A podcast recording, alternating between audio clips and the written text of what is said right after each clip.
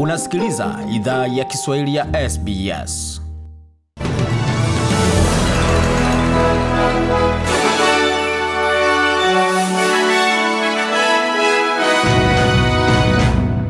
Waisikiza idhaa ya Kiswahili ya SBS na hii hapa ikiwa ni taarifa kamili ya habari.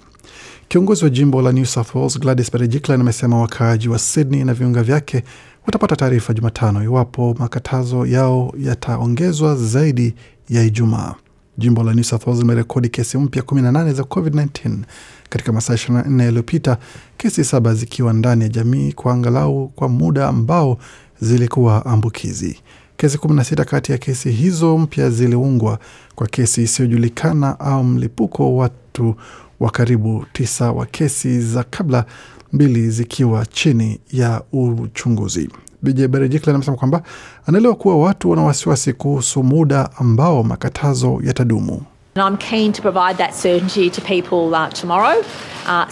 Anasema na nia kutoa uhakika huo kwa watu kesho, ila watu waweze fanya mipangilio kama wanahitaji kuendelea mbele. Ila ninachoweza sema ni kwamba kwa misingi ya ushauri wa afya, serikali ya New South Wales hafikirii tu lini tutaondoka katika makatazo, ila jinsi tutaondoka katika makatazo kutafanana na kuongezea hapo jinsi maisha yatakavyofanana hadi mwisho wa Oktoba tutakapokuwa na chanjo nyingi za zitakazotolewa.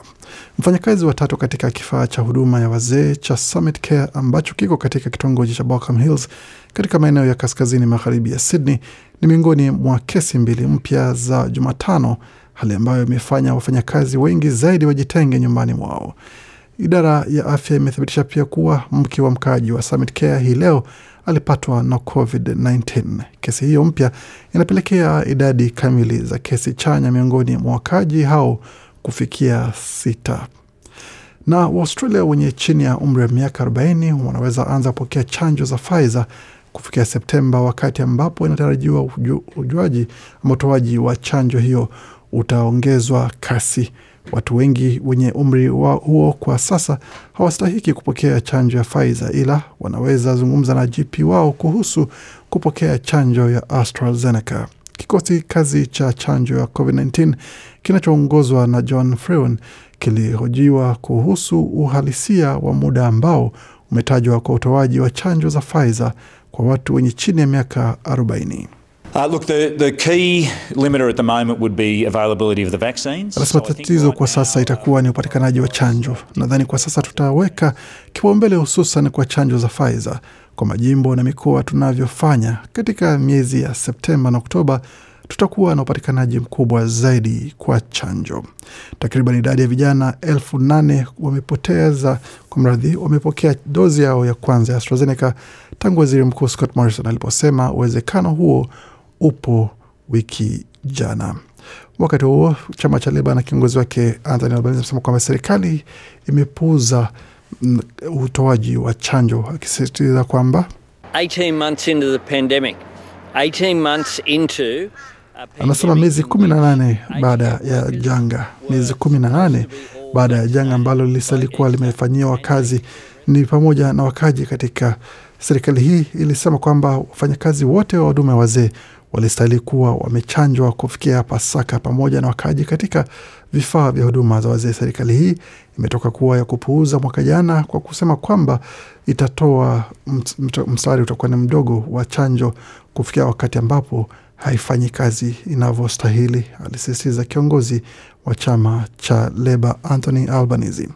Na jimbo la Queensland limerekodi kesi mpya ya coronavirus ama COVID-19 ukipenda, iliyopatikana ndani ya jamii katika siku ambapo imeweza kuongeza imara na, na imani kwa jinsi jimbo hilo linakabiliana na usambaji wa virusi hivi. Kiongozi wa jimbo hilo Anastasia Palaszczuk anasema kwamba kesi hiyo imetambuliwa kuwa ni mtu wa ndani wa karibu ambaye ana aina ya kirusi cha alpha variant kutoka klabu ya, Ureno, ya Kireno ambapo ulikuwa ni mlipuko wake ulianzia hapo, ambapo zaidi ya watu ama kesi vipimo elfu ishirini na mbili mia mbili kumi na nane vilifanywa katika jimbo hilo lote baada ya mlipuko huo wa klabu ya Ureno ama ya Kireno ukipenda.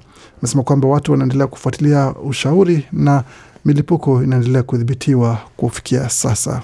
Again, we need to make sure that people are wearing their masks in those designated. Lazima tunaselekisha kwamba tunaendelea kuvaa barakoa katika maeneo ambayo tulisema ya kusini mashariki, hususan na pia katika mji wa Townsville. Kumbuka tazama app yako na QR yako kujua kama uko mgonjwa, baki nyumbani na pia fanyiwa vipimo, alisisitiza Bi Palushe. Na Saudi Arabia iko kwenye mvutano wa hadharani usiokuwa wa kawaida na washirika wake Umoja wa Falme za Kiarabu kuhusiana na makubaliano ya kiwango cha uchimbaji wa mafuta. Hatua hiyo imeongeza wasiwasi kuelekea mkutano mwingine wa nchi zinazozalisha mafuta kwa wingi duniani, wanachama wa jumuiya ya OPEC utakaofanyika hapo Jumatatu. Umoja wa Falme za Kiarabu unapinga vikali mpango uliopendekezwa na jumuiya hiyo ya, ya kuongeza kiwango cha uzalishaji wa mafuta, hali ambayo imesababisha mkwamo unaoweza kurudisha nyuma juhudi za kudhibiti kupanda kwa bei ya mafuta ghafi katika wakati wa hali tete ya kujaribu kukwamua uchumi baada ya janga la virusi vya korona. Waziri wa nishati wa Saudia mwanamfalme Abdulaziz bin Salman amekiambia kituo cha televisheni cha Bloomberg kwamba Umoja wa Falme za Kiarabu unavutana na kundi zima la jumuiya ya OPEC ya wanachama 23 na kwamba nchi hiyo imebaki peke yake. Tukiendelea taarifa zingine tumeandalia, idadi ya wanafunzi mia hamsini hawajulikani walipo baada ya watu waliokuwa na silaha kuvamia shule ya bweni katika jimbo la Kaduna nchini Nigeria. Mzazi mmoja wa na afisa utawala amesema kwamba Jumatatu kuwa polisi pamoja na wanajeshi wanawasaka wanafunzi hao. Kwa mujibu wa shirika la habari la Reuters, shule hiyo ya upili ya Bethel Baptist ni ya kumi kushambuliwa kaskazini magharibi mwa Nigeria tangu Disemba, wakati mamlaka zikisema kuwa washambuliaji hudai fidia baada ya kuwateka nyara wanafunzi. Ripoti zinasema kuwa dazeni ya wazazi waliokuwa wakila kwa mradhi wakilia walikusanyika kwenye shule hiyo wakitarajia kupata taarifa kuhusiana na waliko watoto wao. Ripoti za polisi zinasema kuwa washambuliaji waliingia saa za usiku na kuwashinda nguvu walinzi waliokuwepo huku wakitoroka na wanafunzi kuelekea kwenye msitu ulio karibu.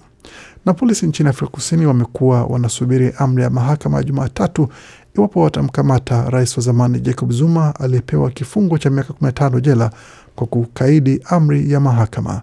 Mahakama ya juu ya nchi hiyo wiki iliyopita ilitoa hukumu hiyo kwa Zuma na kumwamrisha kufika jela ifikapo Jumapili jioni ili aanze kutumikia kifungo hicho.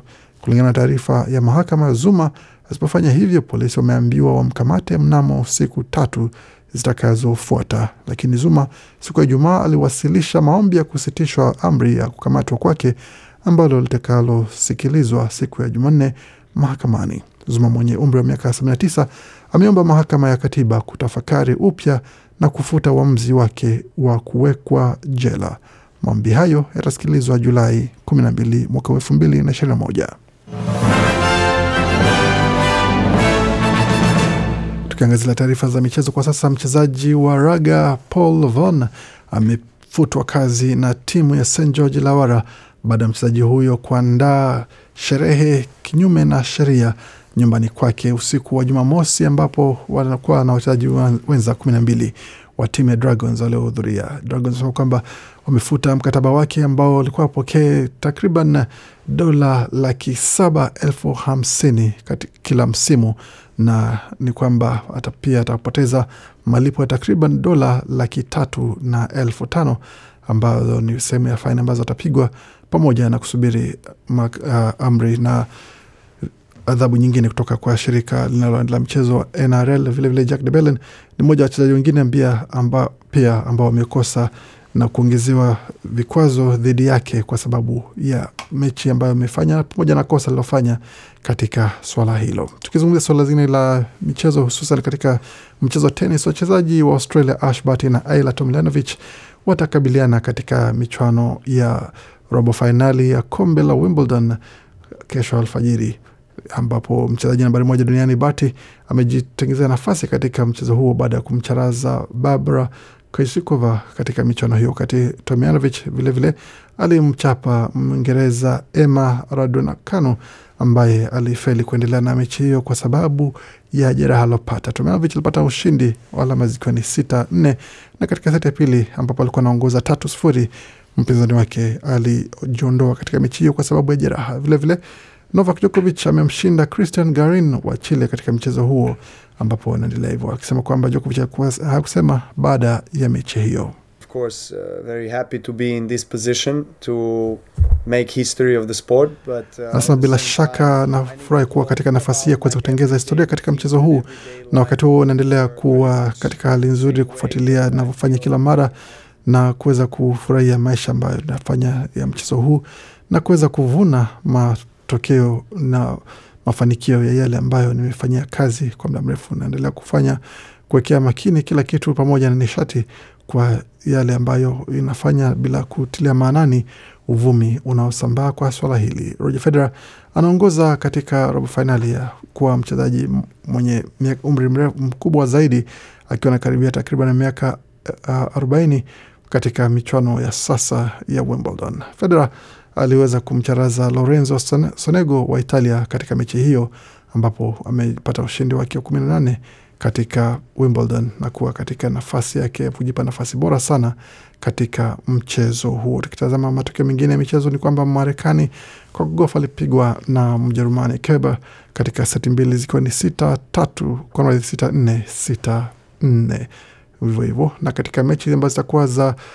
robo fainali za kuweza kujikatia tiketi katika nusu fainali hapo ya kombe ya Euro itakuwa ni kati ya ni kati ya Italia, Italia na Uhispania ambazo zitajipatia nafasi katika fainali ya michuano hiyo, wakati Uingereza nayo itaingia dimbani dhidi ya Denmark kesho kutwa katika mechi ambayo bila shaka inasubiriwa kwa hamu na mashabiki wengi.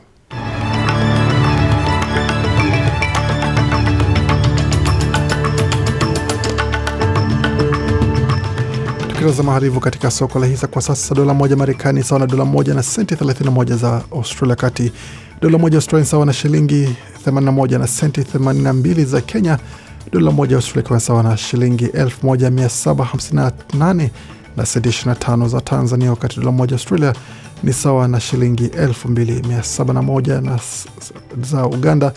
Vilevile dola moja Australia ikiwa sawa na faranga 1498 za Burundi, dola moja Australia ikiwa sawa na faranga 1501 na senti 88 za Jamhuri ya Kidemokrasia ya Kongo, wakati dola moja Australia sawa na faranga 761 za Rwanda. Katika utabiri wa hali ya hewa tukianzia mjini Adelaide ambapo kwa sasa nyuzi joto ni 12, wakati mjini Brisbane ni 14.2, tukielekea kule Canberra ambapo kwa sasa nyuzi joto ni 4.4 Darwin zikiwa ni 28.1, wakati Hobart kwa sasa nyuzi joto ni 6.5, Brisbane 14.2, wakati Melbourne ni 11, Sydney zikiwa ni 11.9 na Perth kwa sasa nyuzi joto pale ni 14.9. Kufikia hapo ni mwisho taarifa habari ambayo tumeandalia. Bakia nasi kwa makala mengine maana kujia muda usio mrefu.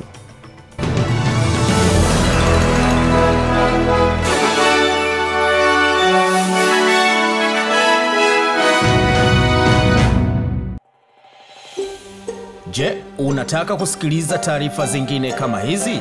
Sikiliza zilizorekodiwa kwenye Apple, Google, Spotify au popote pale unapozipata.